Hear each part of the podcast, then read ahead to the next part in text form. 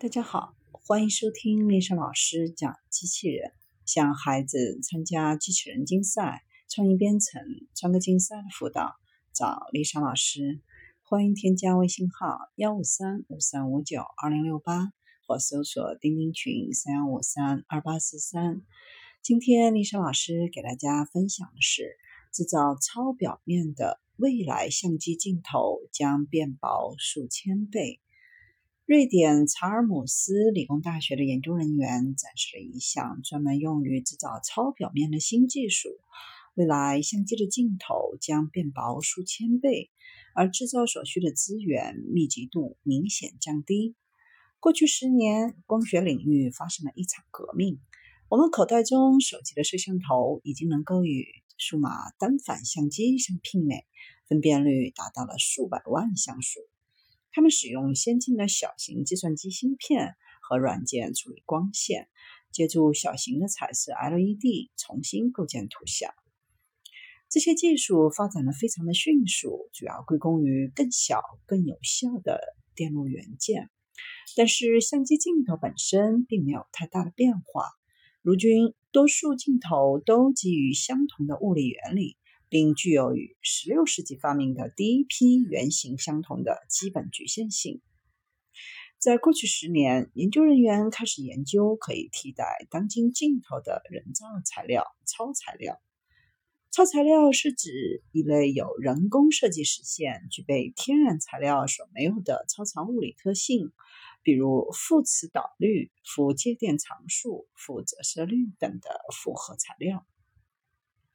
超材料的应用领域非常广阔，包括光纤、医疗、航空航天、传感器、雷达罩、雷达天线、声学隐身技术、废热利用、太赫兹微电子、吸波材料和全息技术等。超材料的薄层能构成超薄，超表面可对入射光的振幅、相位、偏振。等进行灵活的调控，具有强大的光场操控能力。超表面可以变成超薄的超透镜，应用于便携式的电子产品、传感器、相机或太空卫星等。超透镜轻薄小巧，功能大大超越传统的透镜。作为光学领域的一项革命性技术，有望彻底颠覆传统光学系统当中繁琐的透镜组，使得手机、相机、监控摄像头的产品变得更小、更轻、更薄。然而，目前还有问题阻碍了超表面的大规模制造，因为制造它们需要先进的设备，并且过程非常耗时。瑞典查尔姆斯理工大学的研究人员展示了这项用于制造超表面的新技术，使用的是一种塑料，而这种塑料如今已经用于制造其他的微结构。将这种塑料薄层放在玻璃板上，采用一种称为电子束光刻的成熟技术，就能在塑料薄膜中绘制出详细的图案。显影之后形成超表面，最终生成的装置。可以像普通相机镜头一样聚焦光线，但厚度要薄数千倍，而且可以是柔性的。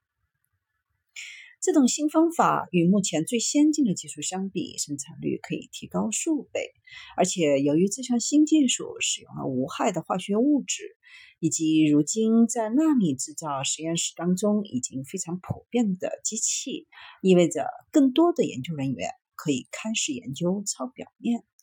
这种方法可能是迈向大规模生产超表面的重要一步，可以帮助我们创造不同的效果，提供各种技术的可能性。最好的还没有到来。